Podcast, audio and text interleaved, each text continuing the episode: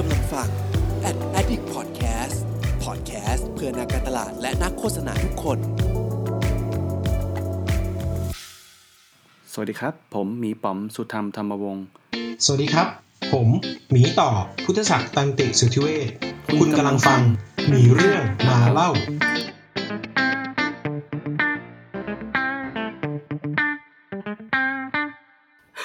สวัสดีครับ ก็ อันนี้คือพอดแคสต์นะครับ มีเรื่องมาเล่ากับผมปอมนะครับ สุธรรมธรรมวงศ์เนาะก็ปกติเราจะมีพี่ต่อด้วยนะครับ พี่ต่อเป็นอีกหนึ่งเอ่อโฮสต์อีกคนหนึ่งนะครับ ที่เอ่อพูดในเรื่องของ Data วันนี้กลับมากันอีกครั้งหนึ่งในรูปแบบที่เป็นการสัมภาษณ์ ระหว่างผมกับแขกรับเชิญนะครับ ก็คือผมปอมนะครับ ส่วนพี่ต่อเดี๋ยวเรารอติดตามกันไปในใน EP หน้าๆนะครับ เดี๋ยวเราจะมาเจอกันอีกแน่นอนนะครับ เรามีเตรียมการมาแล้วว่าคอนเทนต์อะไรจะมาพูดกันบ้าง ส่วนตอนนี้ สำหรับผู้ฟังอยู่อาจจะไม่ทราบตอนนี้ผมผมไลฟ์ด้วยนะครับ แล้วก็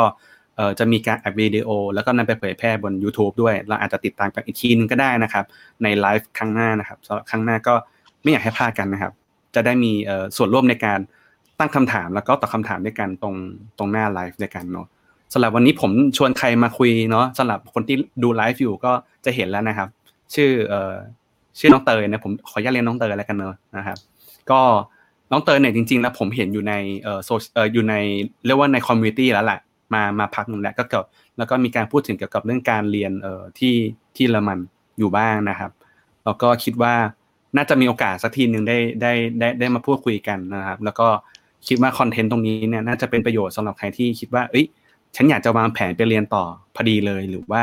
บางคนอาจจะมีวางแผนว่าอยากจะทำงานสาย US ก็ได้เหมือนกัน ก็เดี๋ยวเราลองมาเอ่อ พูดคุยกันดูนะครับโอเคงั้นตอนนี้ก็ขอต้อนรับอย่างเป็นทางการกับน้องเตยนะครับ เย้ขอบคุณค่ะ ครับ โอเค งั้นเดี๋ยวรบกวนน้องเตยช่วยแนะนำตัวให้หน่อยครับ ค่ะ ก็เตยนะคะ ตอนนี้ชื่ออะไรทำอะไรอยู่ตอนนี้เอ่อเตยตอนนี้อายุ 25 ตอนนี้ทำเอ่อเป็น UX designer อยู่ที่ Game Studio อยู่โคโลนประเทศเยอรมันค่ะ ก็เป็นเกมสตูดิโอเล็กๆ เป็นบริษัทลูกของบริษัทแม่ ทีหนึ่งชื่อว่า Travian Games ก็คือเป็นบริษัทที่อยู่มิวนิกแล้วก็เป็นบริษัทย่อยออกมาค่ะ อืมก็คือเป็นบริษัทสัญชาติเยอรมันเลย ใช่ค่ะ ใช่ค่ะ อืมแล้วเราเป็น UX ที่อยู่ในส่วนของเกม ใช่ค่ะ ก็เป็นอืมเป็นเป็น UX designer ที่ดูแลเอ่อโปรเจกต์เกมหนึ่งโปรเจกต์ค่ะ แล้วก็ในบริษัทก็จะมีเอ่อ senior UX designer คนหนึ่งที่เขาดูแลอีกอีกเกมหนึ่งค่ะ นอกเรื่องนิดนึง เนื่องจากเราอยู่เยอรมัน เราใช้ภาษาเยอรมันป่ะครับ หรือว่าใช้ภาษาอังกฤษอ๋อภาษาเยอรมันยากมากเลยค่ะเตยอยู่มาเตยอยู่มานานมากแบบยังต่อแตะอยู่เลยอะเออก็ส่วนใหญ่ใช้ภาษาอังกฤษเป็นหลักค่ะ คือที่มาเรียนก็เป็นหลักสูตรนานาชาติเอ่อทุกคนอืมเอ่อเขาก็จะใช้ภาษาอังกฤษเป็นหลักอาจารย์อะไรเงี้ย แล้วก็เอ่อเพื่อนร่วมห้องก็จะเป็นนานาชาติมาจากเอ่อหลาย ๆ ประเทศอะไรเงี้ยค่ะ แล้วก็อืม เตยเถามว่าถามว่าไม่ถ้าไม่ได้ภาษาเยอรมันนะอยู่ยากไหมอยู่ยากนะเตยก็รู้สึกว่าภาษามันยังเป็นอุปสรรคอยู่ แต่ว่ามันก็ไม่มันมันก็ไม่ได้ว่าเป็นอะไรที่เป็นไปไม่ได้เตยก็แบบมีไปเฝึกงานบ้างก็มีบริษัทที่เขาเปิดเป็นรับเป็นภาษาอังกฤษค่ะ แล้วก็บริษัทที่เตยทำอยู่ เมื่อก่อนเขาเป็นเยอรมันล้วน แล้วก็ เตยเข้าไปเป็นต่างชาติคนแรกเขาก็พร้อมที่จะปรับโอ้ให้ให้เป็นนานาชาติ เพื่อที่จะแบบว่าเขาเพราะเขามีเอ่อ goal อยู่แล้วว่าเขาอยากเป็นนานาชาติมากขึ้นอะไรอย่างเงี้ยค่ะอ๋อเจ๋งมากเลย โอเค เดี๋ยวซึ่งซึ่งซึ่งจริง ๆ ก็คือตรงกับคำถามน้องบิวที่ที่ที่คอมเมนต์เอาไว้นะครับ ว่าอยากให้แชร์ประสบการณ์ทำงานตอนนี้ว่าเป็นไงบ้างเดี๋ยวเราจะได้คุยกันแต่ว่าเดี๋ยวเราจะค่อย ๆ เอ่อ กึ่งกึ่งๆเหมือนรีเสิร์ชก็คือเราจะถามกว้างๆก่อนแล้วค่อยถามแคบลงนะครับ เดี๋ยวเราจะค่อยๆเลื่อนอ่าฮะเลื่อนลงไป ซึ่งจริง ๆ อันนี้ต้องบอกก่อนว่าหลายๆ EP ที่ผ่านมาที่ผมคุยกับคนที่เป็น UX เนี่ยเตยน่าจะเป็นคนแรกที่เอ่อเป็น UX ในอุตสาหกรรมที่เป็นเกมโดยเฉพาะเลยนะตั้งแต่คุยมาผมรู้สึกว่ายังไม่มีนะในสองปีที่ผ่านมาต้อง อ่า อันนี้เป็น EP ที่พิเศษ อีกอันหนึ่งสำหรับผมเลยนะค่ะก็เดี๋ยวเราเดี๋ยวเราจะได้คุยกันนอกสคริปต์กันบ้างเพราะว่าผมมีเขียนสคริปต์ไว้ส่วนหนึ่งนะเป็นแบบกว้างๆนะครับอาจจะได้ดิ คุยดีเทลกันหน่อยหนึ่งได้เลยงั้น ทีนี้ขออนุญาตย้อนกลับไปสักเล็กน้อยก็คือว่าก่อนที่เราจะมาอยู่ที่เยอรมันเนี่ยเเอ่อเรียนอะไรทำอะไรมาก่อนบ้างไหมเพราะเออต้องคำถามนี้มันอาจจะดูบางคนอาจจะรู้สึกว่าเอ๊ะทำไมต้องถามด้วย เพราะว่าเพราะว่าบางคนอาจจะรู้สึกว่าเฮ้ยมันไม่เกี่ยวกับมหาลัยที่ผ่านมาหรือเปล่าแต่ว่าสำหรับผมแล้วเนี่ยต้องบอกว่าผมเองก็ไม่เชื่อแบบนั้นเหมือนกัน แต่ว่าเผื่อบางคนเนี่ยจะได้เออลองดูว่าฉันอยู่ในสเตจของการเรียนการทำงานประมาณไหน แล้วฉันจะได้เออต่อยอดมันยังไงได้บ้าง จะได้รู้ว่าเออจะได้มาปรึกษาพี่เตยคนนี้ก็ได้นะ หลังไมมาอะไรอย่างนี้อะแล้วลองแชร์ให้ฟังหน่อยครับว่าก่อนมาเยอรมันนี้มันเกิดอะไรขึ้นบ้างตอนก่อนได้ค่ะเอ่ออยากจะเท้าความไปก่อนเลยว่าตอนเด็กๆอะแต่เป็นคนชอบเป็นเด็กชอบวาดรูป ชอบวาดรูปชอบภาษาอังกฤษ แต่ว่าไม่รู้ว่าโตไปอยากทำอะไร ก็ก็ใช้ชีวิตเหมือนเด็กธรรมดาเอ่อจนจนเตยไปเอ่อได้โอกาสไปเรียนเอ่อเอ่อ มอต้นที่อินเดีย แล้วก็กลับมาสอบเทียบได้ แล้วก็เข้ามหาลัยตอนอายุยังน้อย ก็ก็ถือว่าเออคุณพ่อคุณแม่ก็ช่วยไกด์ช่วย support ในในเรื่องนี้เหมือนกันค่ะ ก็เลยได้กลับมาจากอินเดียก็เข้าปอตรีเอ่อมอชอเรียน software engineering ก็แต่ว่าก็เป็นคนที่แบบว่าไม่ชอบคณิตไม่ชอบเอ่อไม่ชอบ programming แต่มันก็ยังเป็นสิ่ง software engineering มันก็จะเป็นอะไรที่เป็นศาสตร์ที่มากกว่านั้น ก็ยังจะมีเรื่องของ process ของอการกับ business analyst อะไรเงี้ยค่ะ analysis แต่ว่าช่วงนั้นคือ UI UX มันยังเป็นอะไรที่แบบอันโนนมากยังยังไม่มีในคอร์สเลยได้มารู้จักตอนปีสามคือตอนนั้นเตยเตยคิดว่าโอเค เรียนให้จบปอตรี แล้วเดี๋ยวหลังปอตรีค่อยว่ากันว่าอยากทำอะไรกับชีวิต จนมากระทั่งจนมาถึงปีสามได้ได้เรียน human computer interaction แล้วได้มาเจอกับการไปออกไป interviewการทำ persona ซึ่งแบบเฮ้ยมันเป็นอะไรที่น่าสนใจแบบมันใหม่ เราไม่เคยเรียนไม่คิดว่าด้านซอฟต์แวร์หรือด้าน tech มันจะเราจะได้มาทำอะไรแบบนี้ แล้วก็ได้มาทำพวก low fidelity prototype เราก็แบบอินกับวิชานี้มาก เพราะว่ามันเป็นมันเป็นการผสมผสานกันระหว่างศิลปะที่เราชอบการ storytelling แล้วก็ได้ไปคุยกับคนเป็นกึ่งกึ่งจิตวิทยาที่เราสนใจที่เราชอบอะไรอย่างเงี้ยค่ะ บวกกับทำใน context ของของซอฟต์แวร์ที่เป็นอะไรที่มันจะเขาเรียกว่าอะไรอะมันมีอนาคตอะคือแบบพอพอโลกมันเปลี่ยนแปลงไว อนาคต tech มันก็ต้องเข้ามาอยู่ในชีวิตเรามากขึ้นเออแต่ก็เลยคิดว่าเออ อันนี้มันเป็นมันเป็นการผสมผสานกันที่บอกว่าน่าสนใจ ก็เลยเอออยากต่อยอดเออไปแล้วก็ได้ไปไปฝึกงานที่ software house ที่ที่กรุงเทพค่ะ แต่ว่าไปในฐานะ graphic designer ไปไปเรียนกราฟิกใหม่หมด แล้วก็ได้คำแนะนำจาก พี่พี่เจ้าของบริษัทเขาก็ถามว่าแบบ เออเราเราโตไปอยากทำอะไรแบบจบไปอยากทำอะไรแต่ก็บอกเอออยากทำกราฟิกแต่พี่เขาบอกไม่ไม่ไม่เตยอธิบาย อยากทำอะไรจริงๆเลยก็อธิบายว่าแบบเออเราเราอยากดีไซน์ซอฟต์แวร์ให้มันแบบว่า ให้ผู้ใช้ได้ใช้งานง่ายขึ้น ให้มันสวยให้มันแบบว่า ดูดีไม่ต้องแบบว่ามาคนมาเครียดกับกับ กับตัวเทคโนโลยีอะไรเงี้ยพี่เขาก็บอกว่า เออ มันมีศาสตร์นี้นะ UX ลองไปค้นหาดูลองไปศึกษาดูค่ะ หลังจากนั้นเต้ยก็เลยเออก็เลยกลับเชียงใหม่ไปสมัครงานเป็นจูเนียร์ UI UX designer ที่สตาร์ทอัพแล้วก็ทำไปทำมาก็รู้สึกว่าแบบเออเราเราอยากเรียนรู้มากขึ้นในด้าน UX ให้มากขึ้น ก็เลยตัดสินใจมาต่อโทที่เยอรมันด้าน usability engineering ค่ะ โอ้ยาว เฮ้ยดีดีดีเจอนี่มันสนุกมากเลยอะนี่ผมว่ามันคือคือเราคุยกับใครมากันแล้วแต่นะผมผมยังอยากบอกเหมือนเดิมว่าแต่ละคนเป็นเหมือน เป็นเป็นเป็นเหมือนหนังสือที่มีหน้าปกชื่อของตัวเองอยู่เป็นชื่อหน้าปกที่ชื่อว่าเตยอยู่ ซึ่งเราว่าเล่มนี้เป็นเล่มที่ที่ที่ดีมากๆอีกเล่มหนึ่งเพราะว่าเราก็ไม่เคยได้ยินเจอนี่แบบนี้มาก่อน เออแต่เราก็ยังแปลกใจอยู่เหมือนกันเลยอายุยี่สิบห้าคือเรียนจบเรียนเรียนโทจบไปแล้วด้วยนะ แล้วก็ทำงานมาแล้วหนึ่งปีเออว่ะลืมแล้วก็นึกขึ้นได้ว่าโหเออเรียนจบเร็วมากๆเลยนะผมว่าจบเร็วมาก ๆ น่าจะประมาณปีหนึ่งป่ะเหมือนเหมือนเร็วกว่าเร็วกว่าเพื่อนปกติปีหนึ่งป่ะผมไม่แน่ใจใช่ไหมประมาณปีเตยเตยเรียนเร็วกว่าปกติ ความจริงแล้วเร็วกว่าประมาณสองสามปี เพราะว่าเตยไม่ได้เรียนมปลายเลย เตยเรียนถึงอ้าวเหรอมมสี่แล้วเตยก็สอบเทียบค่ะอ๋อแล้วก็เข้าเข้ามหาลัยตอนอายุสิบห้าแล้วก็จบอายุสิบเก้าแต่ว่าเฮ้ยปอโทนี่เตยใช้เวลาสี่ปีเหมือนเรียนปอตรีอ้าวอ๋อก็ว่าอยู่เอ๊ะเออก็น่าจะปีเดียวโอ้แต่เอาทำอ๋อปอโทสี่ปีเลยเหรอ ค่ะ แต่ว่าความจริงหลักสูตรมันมันสองปี ปีครึ่งถึงสองปี แต่ว่าเตยเตยใช้โอกาสแบบว่า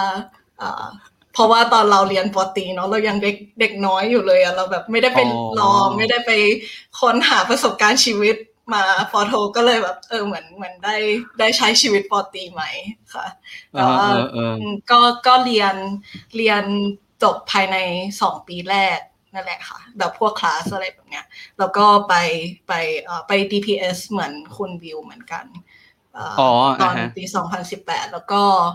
เอ่อเอ่อฝึกงานแล้วก็ต่อเป็นพาร์ทไทม์ตรงนั้นอยู่ประมาณปีประมาณปีหนึ่งค่ะ แล้วก็ทำตัวจบอีกอีกประมาณปีหนึงก็เลย ชิวเจอนี่ดูสนุกมาก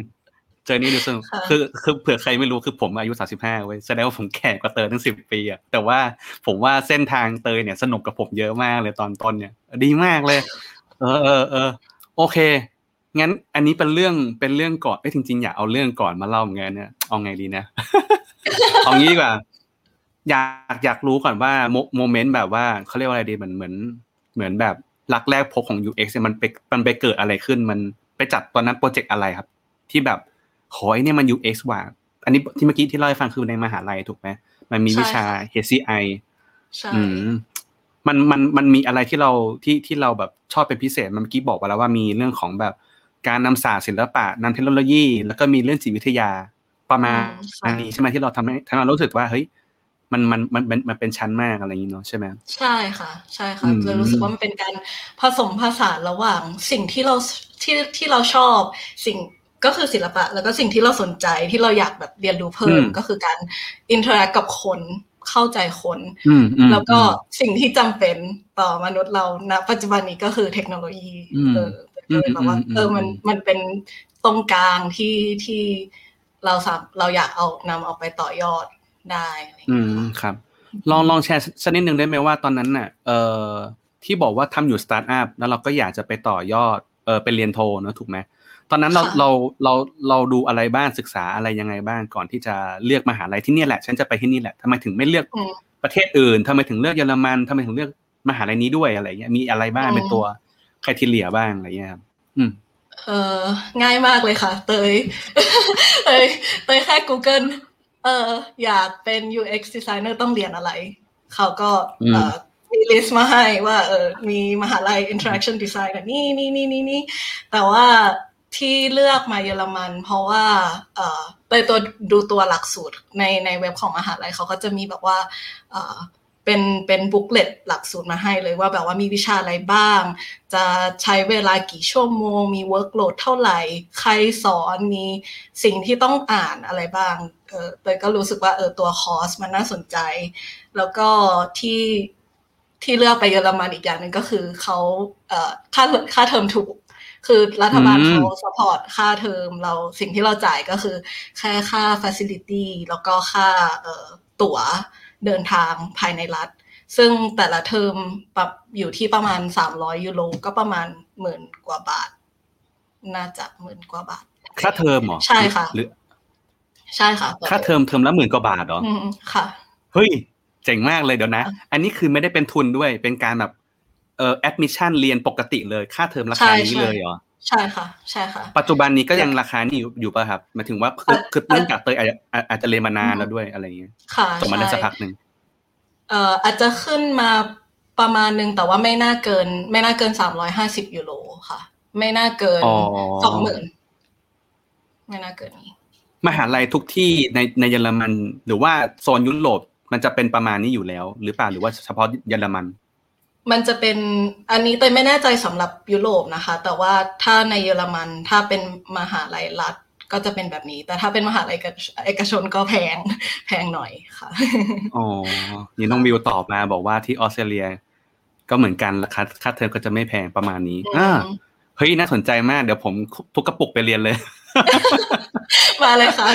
ค่ะ สิ่งแล้ที่วเราต้องดูแลอย่างเดียวอืมก็คือ เอ่อ ก็คือการการต่อวีซ่าเนี่ย คือมันจะต่อออปีต่อปีวีซ่านักเรียน เราก็ต้องเตรียมเตรียมเงินประมาณหนึ่งให้เขามั่นใจว่าเราสามารถกินอยู่ที่นี่ได้เอ่อในหนึ่งปี โดยที่แบบว่าไม่ไม่ไม่มีปัญหาอะไร ก็คือเขาจะคำนวณโดยการว่าเขาจะให้ budget เราเตรียมตัวเงินประมาณ 750 ยูโรถึง 800 ยูโร อันนี้น่าจะน่าจะเปลี่ยนเป็น 800 ยูโร ก็ คูณ 12 ไปก็ประมาณหมื่นกว่ายูโรต่อปีที่เราต้องโชว์เงินตรงนั้นอ๋อในการต่อวีซ่าก็จะมีอย่างนั้แค่นตรงเนี้ยแหละค่ะอืมที่แบบว่าเออหนึ่งหนึ่งยูโรกี่บาทนะพี่พี่จำไม่ได้ ตอนนี้สามสิบประมาณอ๋อสามสิบแปดน้องวิวบอกว่าให้แก้ด้วยไม่ใช่ออสเตรเลียพี่ออสเตรีย ขออภัยขออภัยขออภัยอ๋อเออเออให้ดีอะเดี๋ยวเดี๋ยวงั้นงั้นขอถามจริง ๆ นอกนอกสคริปต์มากนิดนิดสได้นุกค่ะสนุกมาก อีกนิดนึงคือคืออยากรู้ว่าแล้วเอ่ออะสมมติอย่างค่าที่อยู่ที่พักมันมันอืมเป็นยังไงบ้างครับ ต้องจ่ายล่วงหน้ากี่เดือนเดือนละกี่บาทอะไรเงี้ย มันเหมือนเมืองไทยผมไม่รู้เนอะอืมตอนที่เตยเรียนอยู่เตยก็จะอยู่เป็นเอ่อ student dorm ก็คือเป็นหอพักนักศึกษาอือฮึที่ที่มหาลัยเขามีให้ ก็จะอยู่ที่ประมาณเดือนละสามร้อยห้าสิบยูโร ก็หมื่นกว่าบาทต่อเดือน แต่เอ่อก่อนที่เราจะก่อนที่เราจะเข้าไปเนี่ย เขาก็จะให้เราจ่ายมาจำก่อนสามเดือน อืมอ่าก็น่าจะเหมือนอืมน่าจะเหมือนที่ไทยหรือเปล่า อันนี้อืมเตยไม่ได้ใจเตยก็ไม่เคยเช่าไม่หรู้อเหมือพันกกันอยู่ที่ไทยเหมือนกัน แต่มันแต่มันจะประมาณนี้แหละ ซึ่งซึ่งเออค่าหอค่ะเท่ากับเออในในเมืองกรุงเทพเลยนะครับอืมราคาก็พอกันเลยหมื่นกว่าบาทใช่สองหมื่นเนี่ยแหละโอ้โหแพงเออเออแต่อยู่ที่นู่นใช่มันก็ค่ะโอเคแหละอ๋อใช่ค่ะ แล้วแล้วการกินนะครับหมายถึงว่าทำอาหารกินเองหรือว่าแบบซื้อใช่หรือยังไงบ้างอ๋อตอนเตยมาเตยทำกับข้าวไม่เป็น แล้วแบบจะจะจะให้กินนอกบ้านทุกวันก็ไม่ได้ เพราะแบบมื้อละประมาณอยู่ที่สิบถึงสิบห้ายูโรก็ประมาณตีละเอ่อสามร้อยแปดสิบบาทต่อมื้อประมาณเนี้ยค่ะ ซึ่งโอ้ก็ไม่ไหวอ่านะฮะถ้าถ้าทุกมื้อเตยก็เลยต้องเออไม่ได้แหละ ต้องต้องเริ่มหัดทำกับข้าว ค่ะอ๋อก็ก็ซึ่งก็หัดทำทำตอนนี้ก็ทำทำได้ละพอแล้วเอ้ยดีเรารู้ตัวเลขกันนะครับ เราสามารถเตรียมตัวได้เลยเอ้ยเมื่อกี้ไม่รู้จะถามดีเทลไปหรือเปล่าอยากรู้เหมือนกันว่าที่บอกว่าอ๋อเมื่อกี้บอกว่าต่อวีซ่าก็คือประมาณ ก็คือต้องต้องมีเรื่องเอ่อแจ้งรายเออเขาเรียกว่าเหมือนมีเงินที่อยู่กับตัวเอง เลี้ยงดูตัวเองได้ ใช่ไหมใช่ค่ะอ๋อใช่ แล้วมันมีค่าทำวีซ่าอะไรอย่างงี้ป่ะ แต่มันก็ไม่มีอะไรมากแล้วใช่ไหมมันก็ประมาณหนึ่งของมัน อืมค่ะ ก็ค่าทำวีซ่าต่อปีก็แค่ประมาณร้อยยูโรก็เกือบเกือบสี่พันอ่าฮะบาท ก็อืมถ้าต่อปีก็ไม่ไม่แพงเท่าไหร่ สิ่งที่เราเตรียมตัวต้องเตรียมตัวก็คือแค่เอกสารแล้วก็ตัวตัวเงิน statement ตรงเนี้ยค่ะ ไปโชว์เขาว่าเออ เราสามารถอยู่ได้นะหนึ่งปี แต่ถ้าเกิดว่าเรามีเอ่อน้อยกว่า เอ่อ น้อยกว่าเงินที่เขากำหนดภายในที่ที่จะอยู่ได้หนึ่งปี เขาก็จะให้โอเคเอ่อมีเท่านี้เอาวีซ่าไปหกเดือนละกัน แล้วก็ค่อยว่ากันไหมแล้วก็ต้องไปยื่นอ๋อหกเดือนอะไรอย่างเงี้ยอ๋อไม่ใช่ว่าไม่ได้เลย แต่มันก็ได้อืมตามสัดส่วนที่ใช่คงได้ประมาณนี้แหละอะเดี๋ยวมาว่ากันใช่ค่ะเฮ้ยมันก็มันก็น่ารักดีนะ ดูดูน่ารักดีนะเออเขาดูไม่ใจร้ายนะอืม แล้วแล้วได้ทำงานพิเศษไหมครับนึกมันอาจจะหลายๆคนให้หลายๆคนอาจจะรู้สึกว่าเฮ้ยการเรียนไปด้วยใช้ชีวิตไปด้วยมันอาจจะไม่ได้มีเงินทุนตั้งต้นเยอะขนาดนั้น อาจจะต้องอืมมีวิธีการเลี้ยงตัวเองอะไรยังไงบ้าง อันนี้มีแบบพอพอจะแชร์ได้ไหมครับมีงานพิเศษอะไรบ้าง เตยก็มีทำบ้างค่ะ แต่ว่าเตยโชคดีที่ที่ทางบ้าน support เรื่องเรื่องค่าเรียนค่ากินอยู่ก็ยังก็ยังโอเคอยู่อืมอ่าแต่ก็มีอืมมีเอ่อรับ งานฟรีแลนซ์บ้าง มีรับงานฟรีแลนซ์จากไทยบ้างทั้งทั้งที่แบบว่ายังฝีมือไม่ pro เท่าไหร่อ๋อก็ขอบคุณพี่พี่ที่เขาติดต่อมาให้งานมา ก็แล้วก็อ๋อดีมีเนอะมีทำงานไปเป็นที่แบบว่าไม่ต้องใช้ภาษา ที่แบบว่าเป็นเป็นงานใช้แรงงานเตยไปเป็นเด็กแพ็คของอยู่ Amazon อ๋อช่วงคริสต์มาสอ๋อเหรอ ใช่ค่ะเฮ้ยอยู่เดือนหนึ่งเจ๋งว่ะเพราะว่าช่วงคริสต์มาสเอ่อคนเขาจะประกาศรับรับพนักงานเยอะมากอืมแบบแล้วส่วนใหญ่จะเป็นเด็กนักเรียน แล้วถ้าอืมเกิดว่าอืมแบบไปแพ็คของเงี้ย เราไม่ไม่จำเป็นต้องรู้ภาษาก็ได้เทรนนิ่งสองวันเป็นเลย อืมแต่ก็ ได้ไปมีประสบการณ์ตรงนั้นเออเป็นเป็นโรงงานซานตาคลอสอะ คอยแพ็คของใช่ไว้ส่งเออนึกออกเลยใช่เฮ้ยเจ๋งว่ะเออ รายได้สนุกรายได้ดีบอกได้ไหมเอ่อไอไอแพ็คของอเมซอนมันรายได้เป็นไง บอกได้ปะเอ่อได้ค่ะเอ่อตอนนั้นเตยได้ชั่วโมงละสิบเอ็ดยูโรเดือนหนึ่งก็ก็อยู่ที่เอ่อโชคดีหน่อยที่เราเป็นนักเรียนแล้วเราไม่ต้องเสียภาษีเราก็เอ่ออมหลังภาษีเราก็จะเอ่อไม่ใช่หลังภาษี เราก็จะได้แบบเป็น net เอ่อเลยก็คือสองประมาณสองพันกว่ายูโร ในหนึ่งเดือนเออเออเออเออก็ถือว่าโอเคเออเออเออเออค่ะคือคือผมมาเคยเคยไปส่องส่องไอ้พวกมหาลัยในยุโรปบ้างมหาลัยอังกฤษบ้างอะไรเงี้ยคือผมว่าตัวมหาลัยเองอะในเว็บไซต์เขาอะ support ดีมากอะนะคือเขาเขารู้เลยว่าคนที่จะมาเรียนอะ ก็ต้องเป็นคนที่ต้องใช้ค่าใช้จ่ายสูง ตรงหน้าอืมที่เป็นแบบไอ้สกอร์ r ชิพอะคือหน้าสกอร์ r ชิพยังมีหน้าที่บอกว่า เฮ้ย ถ้าเกิดคุณคุณมีเงินไม่พออะ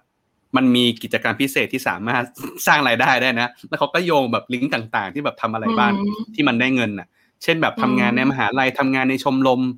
แล้วก็มีแบบลิงก์ออกไปข้างนอกที่เป็นแบบเว็บหางานข้างนอกอีกอะคือแบบเออไม่มหาลัยแม่งก็แม่งก็ support ดีมากเลยนะเออ ใช่ค่ะ ใช่ อืมอืมอืมโอเค ผมว่าเรื่องเรื่องนี้แบบ ยาวดีอะงั้นงั้น เออ โอเคงั้นงั้นขอแยกกระโดดข้ามมาว่าแล้วพอเราเรียนจบแล้วเนี่ยปกติเขาจะมีวีซ่าอะไรยังไงบ้างหมายถึงว่า จากที่ผมเข้าใจเข้าใจว่าเหมือนแบบโซนยุโรปเนี่ยพอจบปุ๊บจะมีวีซ่าที่ที่แบบสามารถไปทำงานต่อได้ แต่ว่าไม่แน่ใจว่ากี่ปีอะไรเงี้ยพอมีอธิบายยังไงไว้บ้างไหมครับ ค่ะได้ค่ะก็ตอนพอเตยเรียนจบหลังจากที่เป็นวีซ่านักเรียนเตยก็จะพอจบแล้วระหว่างหางานเขาก็จะเปลี่ยนเป็น นักเรียนที่จบจากมหาลัยที่เยอรมันเขาก็จะมีเวลาให้หางานอยู่ประมาณ18เดือน ก็คือเราไม่ต้องเปลี่ยน เรายังไม่ต้องเปลี่ยนวีซ่าแต่ว่ามันจะอยู่ในช่วงที่แบบlimbo นิดนึงคือเขาจะมี paper มาเรียกว่า fiction ปิชัยนิกุงก็คือเป็นเอกสารที่บอกว่าเราเรามี resident อยู่ที่นี่เออเราแต่เราเรียนจบแล้ว แต่เออวีเราก็คือเรากำลังรอเปลี่ยนไปเป็นเออวีซ่าทำงาน ก็คืออมเขาก็จะมีเวลาให้เอ่อทีนี้ก็คือถ้าเกิดว่าเอ่อตอนที่เตยได้งานเตยก็เอาคอนแท c t งานไปยื่นไปต่อวีซ่าแล้วเขาก็จะให้เขาก็ถึงเปลี่ยนเป็น work permit มาค่ะ แต่ว่าถ้าเกิดว่า 18 เดือนเอ่อ18 เดือนเอ่อ ไม่แน่เตยอันนี้เตยไม่แน่ใจว่าถ้า 18 เดือนหมดแล้ว จะสามารถเปลี่ยนไปเป็น job seeking visa ได้หรือเปล่า หรือว่าอันนั้นคือคือตัว job seeking visa ไปเลยอืมอ๋อมีวีซ่าที่แบบเอาไปเพื่อหางานอีกเหรอใช่ค่ะ มีวีซ่าที่เพื่อหางาน โอ้โหใช่โคตรค่ะโคตรเอื้อเลยอะแต่ว่าแต่ว่าการจะได้สิ่งนั้นได้คือต้องเรียนจบก่อนป่ะต้องเรียนจบที่นั่นป่ะถึงใช่ถึงค่ะจะได้วีซ่าอ๋อโอเคเอ่อแต่ถ้าแต่ถ้าเกิดว่ามาจากไทยเลยขอเป็นเอ่อ job seeking visa มาก็ได้เลยค่ะ รู้สึกว่าจะได้จริงหเหรกอเดือนค่ะ อ๋อเหรอเฮ้ยน่าสนใจว่ะก็มีรู้แนวพี่ทางแล้วมีพี่ที่รู้จักเหมือนกันเขามามาเยอรมันก่อนเตยมาเรียนเอ่อจากเชียงใหม่เขาก็มาด้วย job seeking visa เหมือนกัน มาหกเดือนแล้วก็อ๋อมาหางานที่นี่เอาแต่ก็ต้องก็ต้องมีตั้งต้นทุนแหละมาเช่าห้องอะไรก็ว่าไปใช่เนอะใช่แล้วก็ต้องมีทุน เออ หรือถ้าอยากจะเซฟงบหาหาคนไทยนู่นแล้วไปนอนห้องแชร์ข้าวมันก็ว่าไปเขา surfing เอาก็ได้ค่ะ เออเออเออเฮ้ยเฮ้ยดีว่ะมันดูแบบมีมีแววแล้วเว้ยวุฒจะไปที่นู่นยังไงได้บ้าง โอเค เดี๋ยวมันจะกลายเป็นเอ่อเนื้อหาเรื่องการย้ายประเทศเดี๋ยวขออนุญาตดีดนิ้วกลับมาเรื่องเนื้อเนื้อหา UX อีกสักหน่อยหนึงดีกว่างั้นขอค่ะขออนุญาตเปิดสักหน่อยหน่อยว่า ตอนเรียนมันมีวิชาอะไรบ้างที่เราชอบเป็นพิเศษไหมเผื่อแบบใครฟังอยู่แล้วแบบเอ้ยอ๋อการเรียน UX ที่เยอรมันเนี่ยมันมีอะไรที่น่าสนใจอยู่ แล้วก็สิ่งที่เตยได้เรียนมันมีอะไร ที่ที่ที่เตยประทับใจบ้างมีไหมครับลองลองเล่าให้ฟังหน่อยเอ่อก็โอ้ยนานแล้วเนาะตอนเรียนอยู่ก็จะเป็นที่สิ่งที่เตยจำได้ที่มาแล้วแบบประทับใจมาก ๆ เลยคือ มันจะเป็นการเรียนมันจะไม่ใช่แบบว่าอาจารย์สอนมี presentation แล้วเราก็นั่งเรียนนั่งจดอะไรเงี้ยอืมทุกอย่างมันจะเป็น hands on หมดเลย แล้วก็แบบทุกคนแบบเอ่อ ยืนหน้ากระดาน discuss กัน ไม่มีใครแบบว่ากลัวที่จะการเอ่อที่จะถามคำถามทุกคนแบบตอบโต้กันแบบมันมากแต่ไปแล้วแบบด้วยความที่แบบว่าเป็นเด็กไทยอืมไม่กล้าถามคำถาม เราก็จะแบบว่าเฮ้ยเกิดอะไรขึ้นเออเราต้องเราไม่ได้แล้วเราต้อง catch up บ้างแล้วอะไรอย่างเงี้ยค่ะเอ่ออันนั้นก็เป็นเอ่อสิ่งที่ประทับใจมาก ๆ อย่างหนึ่งกับ culture ที่นี่ที่ที่เขาแบบ open ที่จะให้แบบว่าดีเบตกัน โต้แย้งกันเอ่อ แล้วก็ที่ชอบมากที่สุดก็คือมันจะมีส่วนใหญ่แล้วที่หลักสูตรที่เตยเรียนเขาจะเน้นเรื่อง usability แล้วก็พวก human factor ก็จะเน้นย้ำเรื่องนี้มาก ๆ แล้วก็ apply ได้หลาย ๆ คอร์สแล้วก็ส่วนใหญ่คอร์สก็จะเป็น project base ก็คือหลายวิชาเราก็จะได้ไป ไปไปทำตามสเต็ป human factor dis เอ่อ human center design ขอโทษค่ะเอ่อครับหลายๆรอบก็คือได้ได้ scope มาโอเคเอาเอ่อนั่งเฟสคำถาม design guideline ออกไป interview ออกไป interview เสร็จมาทำ persona อย่างเงี้ยค่ะ มันเหมือนมันทำให้เราได้ฝึกซ้อม ในในในห้องเรียนฝึกซ้อมมาอืมหลาย ๆ รอบจนรู้สึกว่าพอเราออกไปทำงานแล้วอะพอเราออกไปแม้กระทั่งฝึกงาน เรามีความมั่นใจในด้านนี้ เราอืมเราทำเพราะว่าเราได้ทำมันมาหลาย ๆ รอบแล้วรู้สึกว่าแบบเออมันอ่าอ่าเป็นอะไรที่ natural แล้วอะแล้วมันอ่าอ่ามัมันยิ่งช่วยได้อย่างคนอย่างเตยเงี้ยเตยเป็นคนที่แบบพูดไม่ค่อยเก่ง เออเป็นคนที่แบบว่า ค่อนข้างที่จะ introvert นิดนึง ก็จะแบบมีความอายไม่กล้าแบบว่าถามคำถามหรือแบบพูดอะไรเงี้ยอ่าพอเราได้เรียนรู้ว่าแบบเออมี เราสามารถมีสคริปต์มีไกด์ไลน์มีอะไรได้ได้ได้ทบทวนกับมันบ่อยๆ มันก็ทำทำให้เรามีความมั่นใจขึ้นที่จะอืมอืมที่จะเข้าหาคนเข้าหาเอ่อเอ่อ approach เพื่อที่เราจะได้เอา insight มาได้ประมาณนี้โอเค งั้น งั้นเดี๋ยวเนื้อหาเรื่องก่อนจะทำงานเอาประมาณนี้ก่อนละกันตอนนี้ครึ่งชั่วโมงแล้วสุดยอดมากเลย มันคุยเพลินมากเลยนะครับ เดี๋ยวเราจะเดี๋ยวเราจะสคิปข้ามกระโดดออกจากรั้วมหาลัยนะเราจะไปทำงานแล้ว ทีนี้โอเคค่ะเอองั้นงั้นก่อนไปก่อนไปหาก่อนก่อนที่จะเข้าไปที่ทำงานเนี่ยตอนนี้เนี่ย เราช่วงเวลาจบมหาลัยแล้วก็ไม่แน่ใจว่าหางานตอนช่วงไหนเนอะแต่ว่าพอไปเริ่มงานเนี่ย เราไปได้งานที่นี่ยังไงได้บ้างครับ มีมีมีมีเจอร์นี่ยังไงก่อนที่จะไปได้งานที่นี่ทำยังไงบ้างอะไรอย่างเงี้ยครับเอิ่มตอนนั้นเตยเอิ่มส่งโปรเจกต์เอ่อส่ง thesis แล้วก็จบช่วงมีนาเอ่อ2020 ก็คือช่วงนั้นโควิดมายุโรปพอดี แล้วเออมันเป็นช่วงที่เอ่อบริษัทหลาย ๆ บริษัทที่เขาประกาศเอ่อ ประกาศสมัครงาน UX ก็จะลบเอ่อเอ่อตัวประกาศลงเรื่อยๆ มันก็จะเป็นช่วงที่แบบว่าคนจบเยอะแล้วก็ต้องการงานมากกว่าเออมากกว่าบริษัทที่มีงานให้ ก็เออก็การแข่งขันสูง การแข่งขันสูงมากๆ แล้วก็แบบเอ่อแต่ก็แต่ก็พยายามเตรียมตัวคือตอนแรกอยากเตรียมตัวตั้งแต่ก่อนก่อนจะจบแล้วค่ะ ก่อน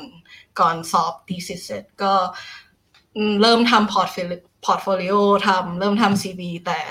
แต่ก็รู้สึกเตยเป็นคน multitask ไม่เก่ง ก็เลยโฟกัสก็เอ่อ thesis ก่อน แล้วก็ค่อยค่อยมาทำ portfolio อะไรหลังจบเอ่อแล้วก็เริ่มสมัครงานตอนช่วงเอ่อเมษาพฤษภาเอ่อเวลานี้ปีที่แล้วพอดีเลย ก็สมัครไปประมาณแปดสิบกว่าที่ค่ะ แล้วก็ได้ ซึ่งซึ่งถือว่าเป็นเรื่องปกตินะสำหรับที่นี่คือแบบล่อนใบสมัครไปเยอะมาก แล้วก็ได้เออได้การตอบรับมาแบบได้การปฏิเสธมาเยอะมากอ่ามีไม่ตอบกลับเยอะมากๆ แล้วก็ค่ะ ก็ก็ก็ยากอยู่แต่ว่าก็มีได้ผ่านไปสัมภาษณ์อ่ารอบแรกก็จะส่วนใหญ่ก็จะได้คุยกับ HR ก็แล้วแต่บริษัทอืมค่ะ แล้วก็ กับแต่ว่าเอ่อเนี่ยนะ lost track แล้วเอ่อส่วนใหญ่ process ของของการสมัครงานที่นี่ก็คือเอ่อเราเรา apply เอ่อ CV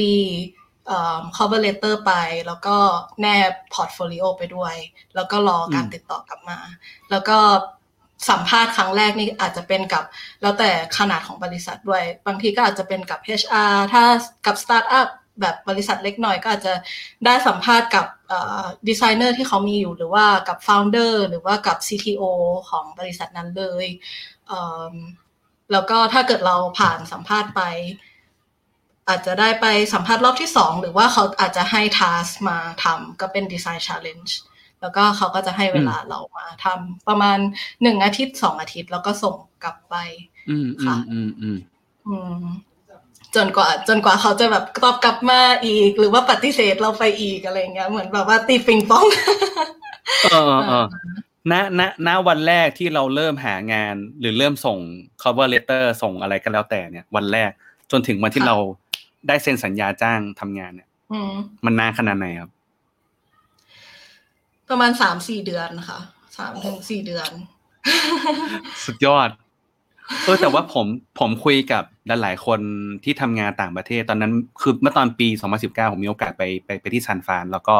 เหมือนได้ไปวิสิตแล้วก็คุยกับคนไทยที่นู่นอะไรเงี้ยเขาก็อืมใช้ตัวเลขประมาณนี้เหมือนกันนะเขาก็บอกว่าเขา track ใน Excel เลยอะว่าใช่สมัครงานที่ไหนบ้าง แล้วแบบอืมเขาก็บอกประมาณ50-60ที่อะไรเงี้ยถึงอืมถึงจะได้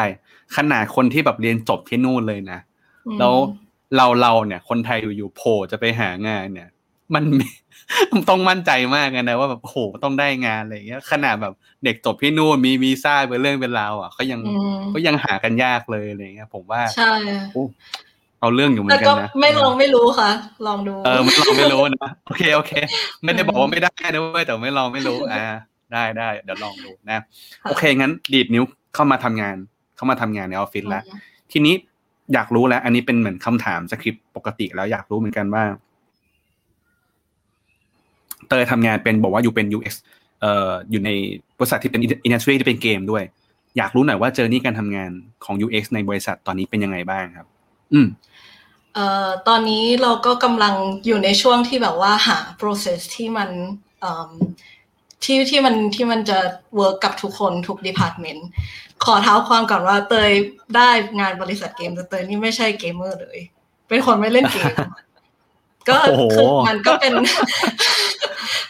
ก่อนที่จะได้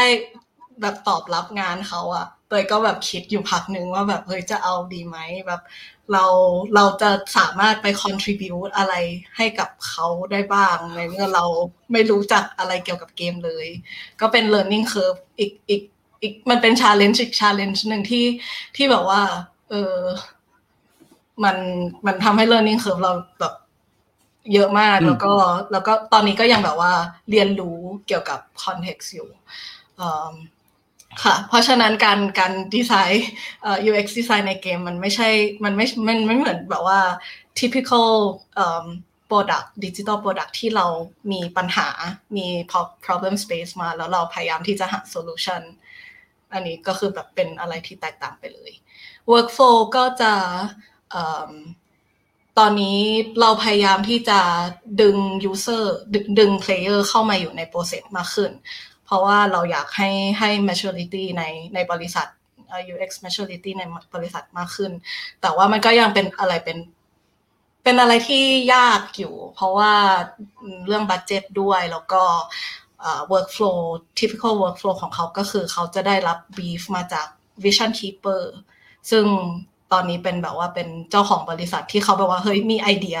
มีไอเดียเกมอ๋อออยากได้นี้ อยากได้นี้อยากได้นี้ แล้ว game designer เขาก็จะเป็นคนที่แบบว่าเอา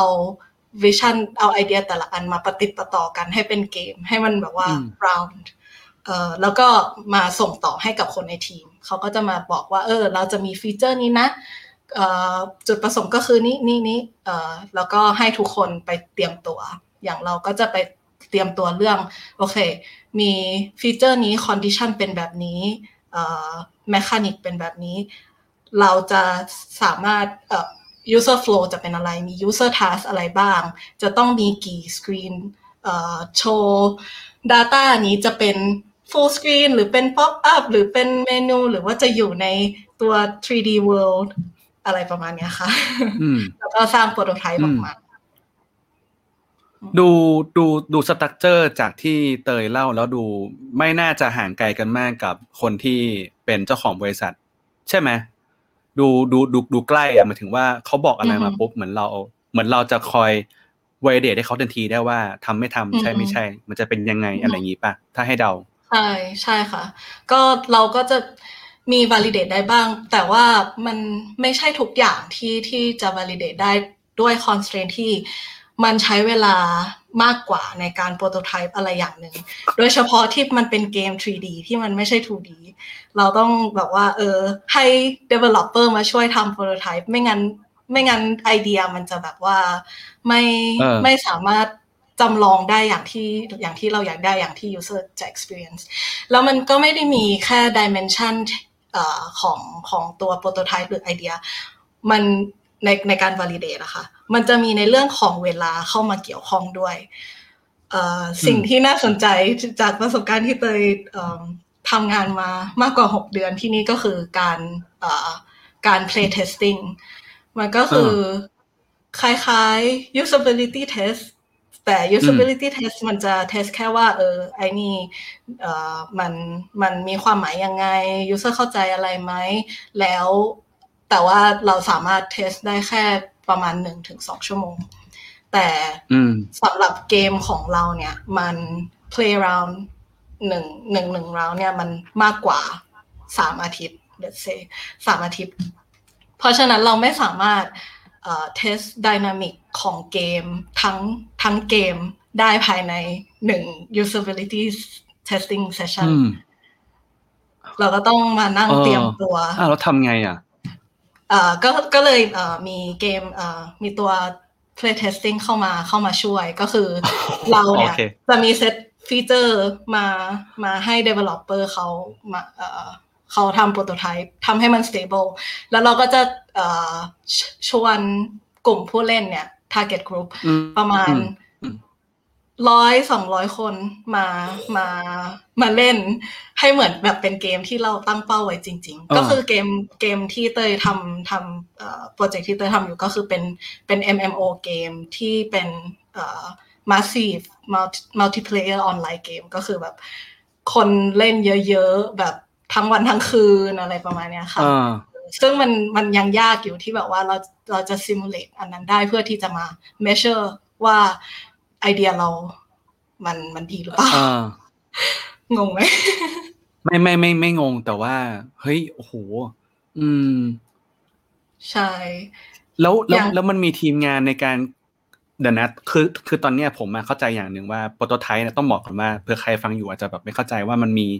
หลายเลเวลเหมือนกันนะ แล้วก็อืมการทำ testing ก็แบบมันก็มีหลายแบบอีก ซึ่งเผื่อใครฟังอยู่แล้วเผื่อไม่ได้อยู่ในวงการ UX หรือว่าไม่อาจจะไม่เข้าใจ testing มันคือมัน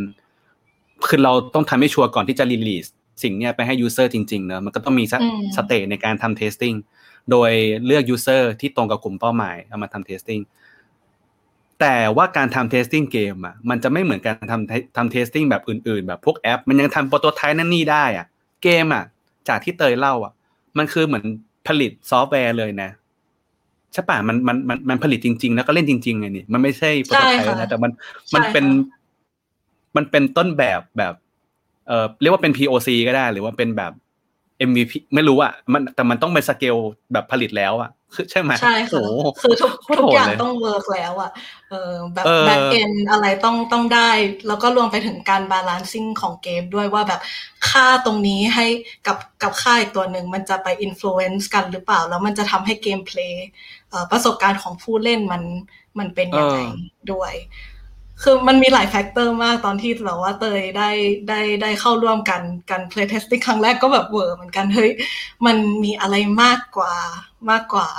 แค่ product digital product มากๆเออ แต่ว่าตอนนี้มันมันเออสถานการณ์โควิดแสดงว่าการทำ testing ก็คือเป็น testing remote หมดเลยปะใช่ค่ะ เป็นรีโมทค่ะ แต่เกมมันค่ะเกมมันรีโมทอยู่แล้วเนี่ยเกมมันออนไลน์อยู่แล้วนี่ใช่ไหมใช่มันก็เลยค่ะไม่ได้ใช่ไม่ได้ขนาดนั้น แสดงว่าตรงใช่ค่ะตรงหลังบ้านก็ต้องมีการเก็บ tracking อะไรก็แล้วใช่ค่ะแต่แหละของ use โอ้ใช่ค่ะเอ่อตอนตอนนั้นเราก็ก็เก็บ tracking จากจาก back end ด้วย แล้วก็มีการเอิ่มวัดค่าความสนุก วัดค่าความสนุกวันต่อวันเอ่อกับกับ user ก็คือแบบว่าเหมือนเราจะ push out survey ทุกวันว่าแบบเอ้ยวันนี้เป็นยังไงสนุกไหมให้กี่ดาว แล้วก็แบบอะไรที่เป็นไฮไลท์ อะไรที่เป็น lowlight วันนี้ แล้วก็พอจบพอจบตัว playtest อ่าก็จะมีเป็นแบบ survey ให้ให้คนให้ผู้เล่นได้ได้ให้ feedback แบบเจาะลึกอีกที อืมอืมเออคำคำถามของของ user เอ่อของเรียน user แล้วของของแฟนเพจที่ของของคนที่มาดูไลฟ์ก็พิมพ์ว่ามีการใช้ art emotion มากกว่าหรือเปล่า อันนี้ผมเข้าใจว่าคำถามน่าจะประมาณว่า คือเวลาเราทำ testing ตัวแอปพลิเคชันมันเป็น service เนอะมันเป็นเรื่องของการแบบ flow การใช้งานนั่นนี่อะไรเงี้ยมันอาจจะใช้ logicอะไรบางอย่าง แต่พอเป็นเกมปุ๊บเนี่ยมันน่าจะใช้เรื่องของความฟีลลิ่งมากกว่าที่จะเป็นเรื่องลอจิกมากกว่าใช่ไหมใช่ค่ะ ใช่ค่ะแต่ก็มีแบบว่าทำงานร่วมกับอาร์ติสที่แบบว่าเขาต้องเอ่อเดแบบเอ่อแต่ก็มีศึกษาเหมือนกันว่าเราจะใช้ environment art ก็คือเอ่อ การดีไซน์ตึกหรือว่าดีไซน์ต้นไม้อะไรเงี้ยให้มันช่วย UX ยังไงบ้าง อย่างสมมติเราสามารถใช้ contrast หรือว่าสีมามาเป็นไกด์ให้ให้ user มองตรงนี้มองจุดนี้ของของของสกรีนหรือว่าเราสามารถใช้แม้กระทั่งเสียงซาวอะไรเงี้ยมามาช่วยช่วยในเรื่อง behavioral design ก็ได้ อย่างสมมติถ้าเกิดมี user ทำ action นี้แล้วได้ reward เราก็สามารถ tie in ไอตัวเสียงเข้ามาได้ว่าแล้วก็ condition เขาว่าเออถ้าเกิดว่าเรา user กดอันนี้หรือว่าทำ task อันนี้ก็จะเป็นได้ reward แล้วก็มีเสียงนู่นนี่นั่นหรือว่ามีกราฟิกอะไรมี visual ซึ่งเป็นเรื่องที่ท้าทายเหมือนกัน เออเออเพราะว่ามัน คือคือมิติของการทำแบบบ้านเราแบบทำแอปทำนี่อะไรเงี้ยทำเว็บอย่างเงี้ยมันก็มีแค่มิติเรื่องของลออาจจะเป็นเรื่องของ logic อันนี้ผมขออนุญาตมันอย่าอย่าอย่าเพิ่งด่าผมนะหมายถึงว่ามันมันมันจะมีมิติหนึ่งที่อาจจะไม่ได้เท่ากับเกม เกมมันมิติมันลึกมากนะจะเป็นแบบโหน่าเออมันมีเรื่องของเสียงมุมมองความละเอียดของตัวละครใช่บางคนเล่นบางคนเล่นเกมแบบคาดหวังไงว่าจะแบบได้เห็นแบบ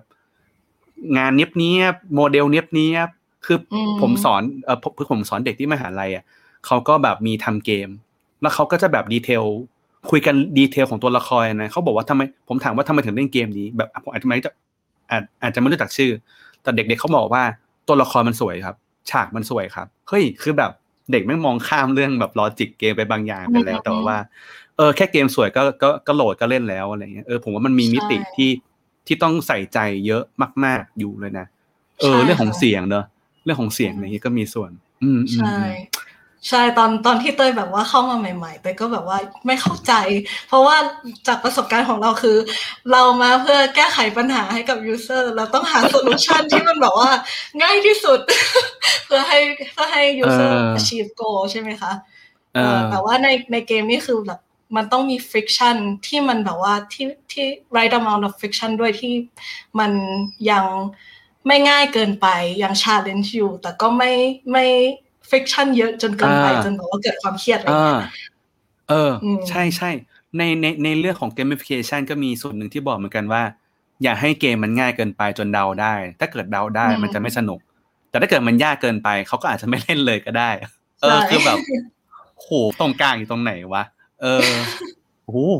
ยากกันเนี่ย นานๆจะได้คุย UX ที่ที่ทำเกมอะเออผมว่ามัน เซอร์ไพรส์ดี จริง ๆ มีคำถามหนึ่งที่ถูกตอบไปหมดแล้วแหละอยู่ในเนื้อเรื่องนี้คือเรื่องความ challenge ผมว่าทุกอย่างที่เล่ามามัน challenge ได้หมดเลยนะ ไม่ว่าจะโอ้โห testing การออกแบบคุยกับ vision keeper อะไรก็ว่าไปเนอะหรือว่าการทำเอ่อ testing ส่งโห เยอะหมดเลย ทีนี้มันมีส่วนหนึ่งที่เอ่อในช่วงหลังๆมาเนี่ยผมมักจะพูดเกี่ยวกับเรื่องการ collaboration กับตัวตำแหน่งงานอื่น อย่างเช่นแบบว่ากับทีมงาน dev หรือว่า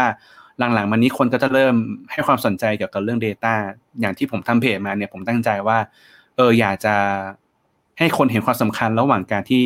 UX แล้วก็ Data ทำงานร่วมกันเนี่ยมันส่งเสริมกันได้นะและทำให้ product มันดีขึ้นได้นะ แต่ว่าตัว dev เองก็เป็นอีกหนึ่ง คนที่ที่ทำให้มันเกิดขึ้นมาได้ด้วย จริงๆ ยังมีอีกหลายตำแหน่งมาก แต่ว่าขออนุญาตเอาดึงใน part production ที่ผมเน้นๆ ตรงนี้ละกัน dev กับ Data เอ่อพอยของคำถามคืออยากรู้เหมือนกันว่าเอ่อเราเรามีการทำงานกับ dev เป็นยังไงบ้างและกับ Data เป็นยังไงบ้างเอาอาจอาจจะเอา dev ก่อนก็ได้ครับ เป็นยังไงบ้างมีคุยมี challenge อะไรยังไงบ้างน้องเล่าให้ฟังหน่อยเอ่อส่วนค่ะส่วนใหญ่เตยก็พอทำ concept เอ่อ หรือตัวแค่ prototype ของฟีเจอร์หนึ่งออกมา ส่วนใหญ่ก็จะไปคุยงานกับ Dev แล้วว่า เออเราจะสาม Dev เราก็จะ document มันออกมาก่อน แล้ว Dev เขาก็จะแบบว่า take document นี้ไป แล้วก็ไปไปไป implement เป็นเป็น prototype ใน Unity เอ่อแต่ก็จะมีการสื่อสารช่วงเนี้ยเยอะ ระหว่างระหว่าง UX กับ Dev เขาก็จะมีคำถามว่าแบบเออตรงนี้เป็นยังไงหรือบางทีอาจจะมี feedback ที่เขาแบบว่าเห็นอย่างของเตยจุดอ่อนของเตยก็คือเตยไม่มีประสบการณ์ด้านเกมเยอะ เตยก็อาจจะคิดว่าแบบอันเนี้ยมันมันปกติสมมติว่ามี search bar มันปกติในในในสกรีนหรือในแอปอะไรเงี้ยแต่ในเพื่อนร่วมงานคนอื่นเขาอาจจะมีประสบการณ์มากกว่าแต่เขาก็จะมี feedback มาว่า เออ การที่มี search bar ในนี้อาจจะอาจจะไม่เหมาะนะ หรืออะไรเงี้ยเขา expect ตรงนี้อย่างอื่นมากกว่า แต่แต่ถ้าถ้าถ้าในเรื่องของ implementation เลยจริง ๆ ก็ก็จะอย่างที่เตยบอกว่าการทำโปรโตไทป์อะมันมันยากในในฝั่งตัวเอง เพราะว่าเราใช้แค่ XD ในการโปรโตไทป์ ซึ่งเราไม่สามารถแบบว่าไปไปไป define เรื่อง animation ได้หรือ motion design ได้ หรือการเปลี่ยนสีหรือแบบอะไรเงี้ย มันก็คือมันแต่ก็เลยต้องแบบว่าอธิบายให้เขาฟัง present ให้เขาฟังมากกว่าที่เราที่เราจะใส่มันลงไปใน prototype ได้อะไรเงี้ยค่ะ อย่างเอ่อ เมื่ออาทิตย์สองอาทิตย์ที่แล้วมีมีทำงานร่วมกันเรื่องเอ่อเตยกำลังพยายามทำ design pattern design library ออกมา แล้วก็ทำหัวข้อเรื่อง gesture ก็ก็จะก็ต้องขอความช่วยเหลือจาก dev เหมือนกันให้เขาลองดูว่าแบบอย่างเตยคิดในกระดาษในในหน้าจอคอมว่าโอเค ถ้าเกิดจะทำ action นี้ เราใช้เป็น scrolling scrolling ในของในเมาส์อะค่ะ แล้วเตยก็ไป present กับให้ให้ dev เขาฟังเขาก็บอกว่า โอเค scrolling เนี่ย มันมีสามแบบนะในเกม ก็คือเตยก็แบบเฮ้หมายความว่ายังไง ก็คือเรามี scrolling ใช้ mouse wheel ในการ scroll เพื่อที่จะซูมซูมออกซูมเข้าหนึ่งละอันที่สองก็คือ scroll เพื่อมันเป็นคำศัพท์ scroll เพื่อที่จะแบบว่า move เอ่อตัว map ตัวตัว position ของของของสถานที่ แต่ว่าความจริงแล้วอะ gesture นั้นอะคือแค่คลิก คลิกแล้วก็ drag แต่เขาเรียกว่า scrolling แต่ก็ต้องมานั่ง define ว่า โอเค มี scrolling the map แต่ว่าแต่ว่ามันคือคลิก drag นะ แล้วก็ scrolling ที่สามก็คือ scroll ใน list ก็คือเออใช่ ค่ะ อันนี้ก็เป็นการคนแลบอีกอย่างหนึ่งกับกับเดฟนอกนอกนอกเหนือจากการโปรโตไทป์ฟีเจอร์อย่างนี้ อย่างนี้เตยต้องเล่นเกมเยอะขึ้น ใช่ไหมไม่งั้นน่ะ เตยจะเอ้ยผมขออนุญาตขอขอขอโทษด้วยอาจอาจอาจจะ จัดไปหน่อยแต่ว่าผมแค่รู้สึกว่าเฮ้ยถ้าเกิดเราอยู่ในเอ่อ industry ไหนนั้นน่าจะต้องเล่นตรงนั้นน่ะเยอะๆเลยใช่แสดงว่าจากที่ไม่เคยเล่นเกมเลยตอนนี้เตยน่าจะเป็นเด็กเล่นเกมไปแล้ว เล่นเกมมากขึ้นแต่ยังไม่อยากยังไม่อยากเรียกตัวเองว่าเกมเมอร์แต่ว่าก็ต้องเล่นมากขึ้นเพื่อที่จะเข้าใจเข้าใจ context เข้าใจด้วยว่าเอ่อถ้าเราในอยู่ในฐานะ player แล้วเรารู้สึกยังไงกับอีเวนต์ต่างๆ หรือว่าใช่ใช่อะไรเงี้ย อืม เออเออเขาจะเรียกเขาจะเรียก user ว่า player เออ อืมค่ะอ๋ออะงั้น อันนี้น่าจะเป็น dev เอ่อกว้างๆแล้วกัน งั้นลองลองกระโดดมาฝั่ง Data หน่อย ไม่แน่ใจว่าในในบริษัทเกมมีทีมที่แบบดูเรื่อง Data โดยเฉพาะหรือว่าอะไรยังไงบ้างไหม หรือว่ามีเตอเองได้ใช้ Data อะไรยังไงบ้างหรือเปล่าในการทำงานครับตอนที่จะจะได้ใช้มากที่สุดก็คือตอนช่วงที่ playtest ที่เราอยาก validate ตัวฟีเจอร์ของเกม อันนั้นก็จะมีทั้ง track quantitative data ดู track element ในเกมเพื่อที่จะดูว่าเขา player target player ของเราเนี่ยเขาให้ความสำคัญกับ solo playing ก็คือเป็นการ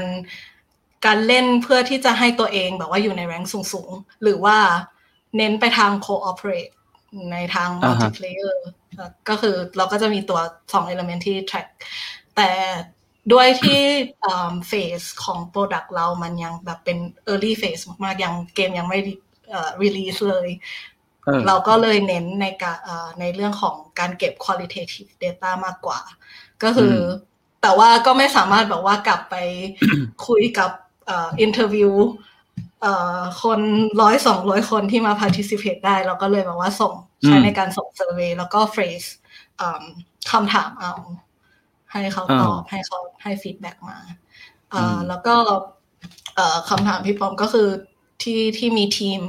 เกี่ยวอืมเกี่ยวกับ Data ในบริษัทหรือเปล่าเอ่อบริษัทแม่ของของบริษัทเตยอะค่ะ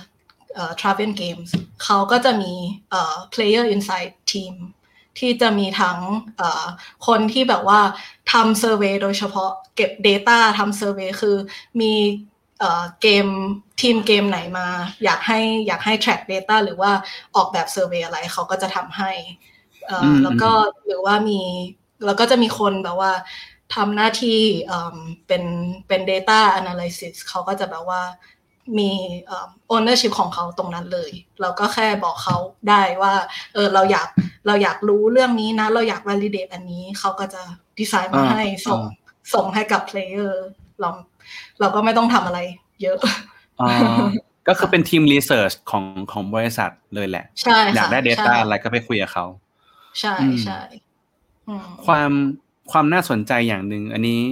คือจริงๆเราที่ผ่านมาเราเรารู้กันแหละว่าโอเค persona ของ user เอ้ยของของเอ่อผู้ใช้งานเรา มันจะมีเอ่อลักษณะบ่งบอกเรื่องของพฤติกรรมนั่นนี่อะไรเงี้ยแต่ rangeของผู้ใช้งานอะเกมอะผมเข้าใจว่ามันต้องกว้างประมาณหนึ่งไงนะถูกไหมเพราะว่าเกมมันคือใครก็ได้เล่นอะอืมตรงนี้มันมีเรื่องเรื่องอะไรที่แบบว่าเป็นชาเลนจ์หรือว่าอยากอยากเล่าไหมว่าเอ้ยเรื่องของความกว้างของ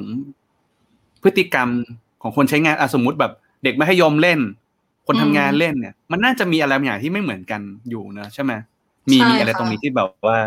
อยากอยากแบบลองเล่าไหมค่ะ ก็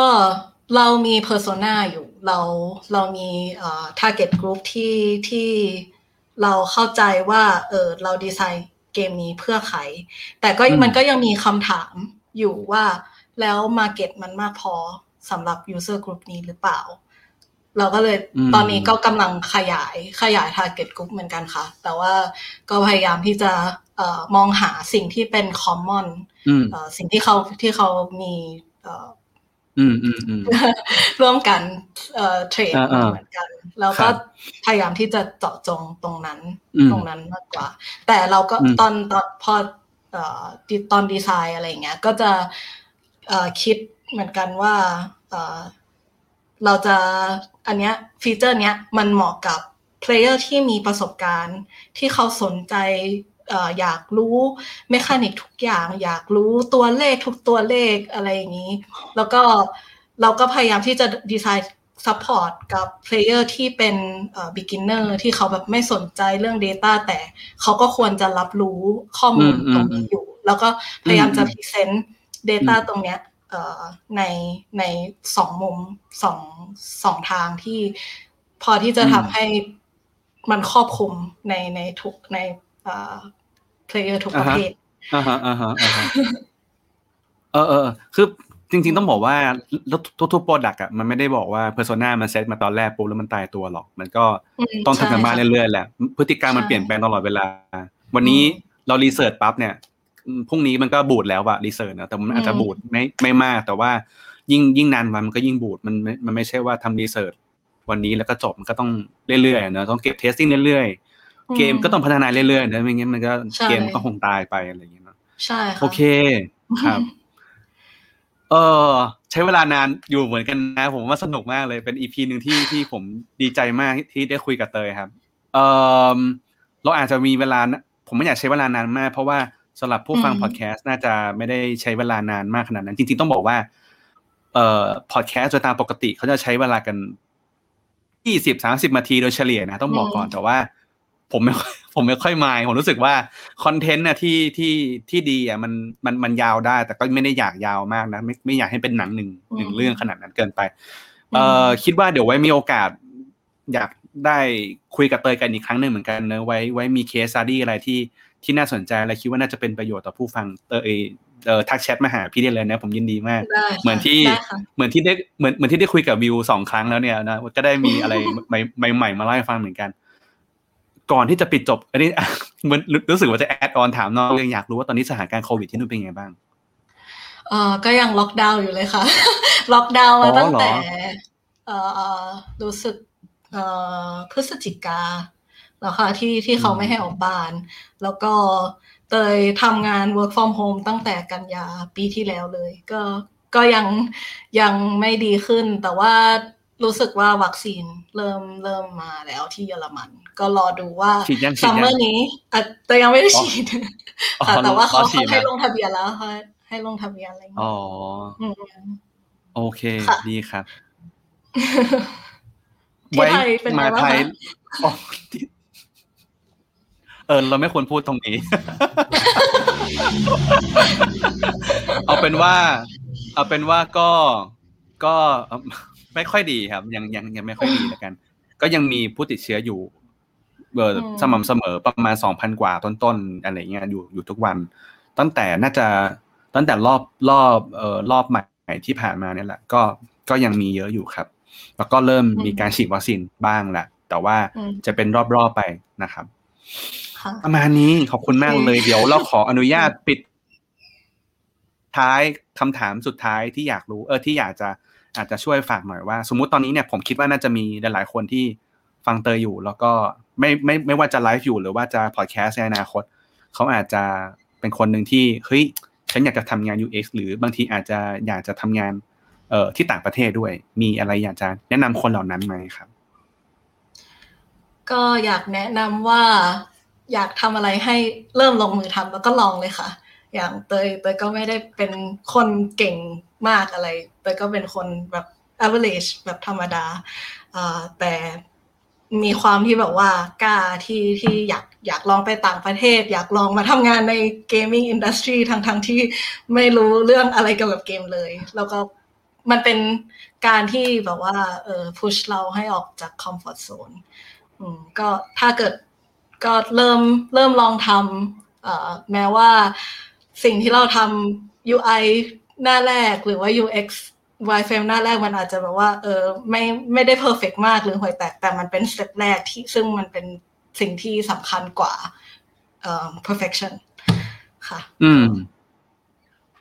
โอเค ก็เริ่มเลย ไม่ต้องไม่ต้องรออะไรลองก่อนใช่เดี๋ยวก็รู้แหละลองว่ามันก่อนได้ไม่ได้อะไรยังไงเนาะใช่ค่ะอืมอืมอืมอืม อยากคุยต่อ แต่ว่าเดี๋ยวมันนานเกินไป ก็ประมาณนี้แหละสำหรับ EP ในในในคราวนี้ ก็สำหรับตอนนี้มีคนฟังอยู่ประมาณสักยี่สิบต้นต้นเนาะยี่สิบคนนะก็ขอบคุณทุกคนมากนะครับ ที่เสียสละเวลาในช่วงก่อนนอนมามาฟังไลฟ์พอดแคสต์นะครับถ้าเกิดใครมาฟังตอนท้ายๆ แล้วก็ฟังไม่ทันก็เออเรามีพอดแคสต์เอ่อตัวช anel ต่างๆ ที่ให้สามารถกลับไปฟังได้นะครับ จริงๆ เรามีไลฟ์ก่อนหน้านี้ แล้วก็มี EP ก่อนหน้านี้ ที่พูดถึงเรื่องกับ US แล้วก็ Data นะครับ มีผมมีป๋อมนะครับ แล้วก็อีกคนหนึ่งชื่อหมีต่อ เป็นตัวแทนของหมู่บ้าน Data เนอะก็เราก็มาพูดคุยกันอยู่ใน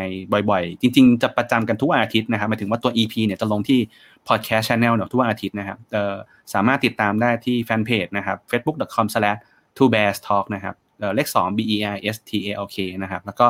Spotify พิมพ์คำว่ามีเรื่องมาเล่าเป็นภาษาไทยได้เลยนะครับ แล้วก็เรายังมีเอ่อเอ่อมี partner เอ่อพอดแคสต์นะครับอย่าง Ad Addict นะครับเป็น Ad Addict Podcast เป็นเป็นคนที่เอ่อดึงเราไป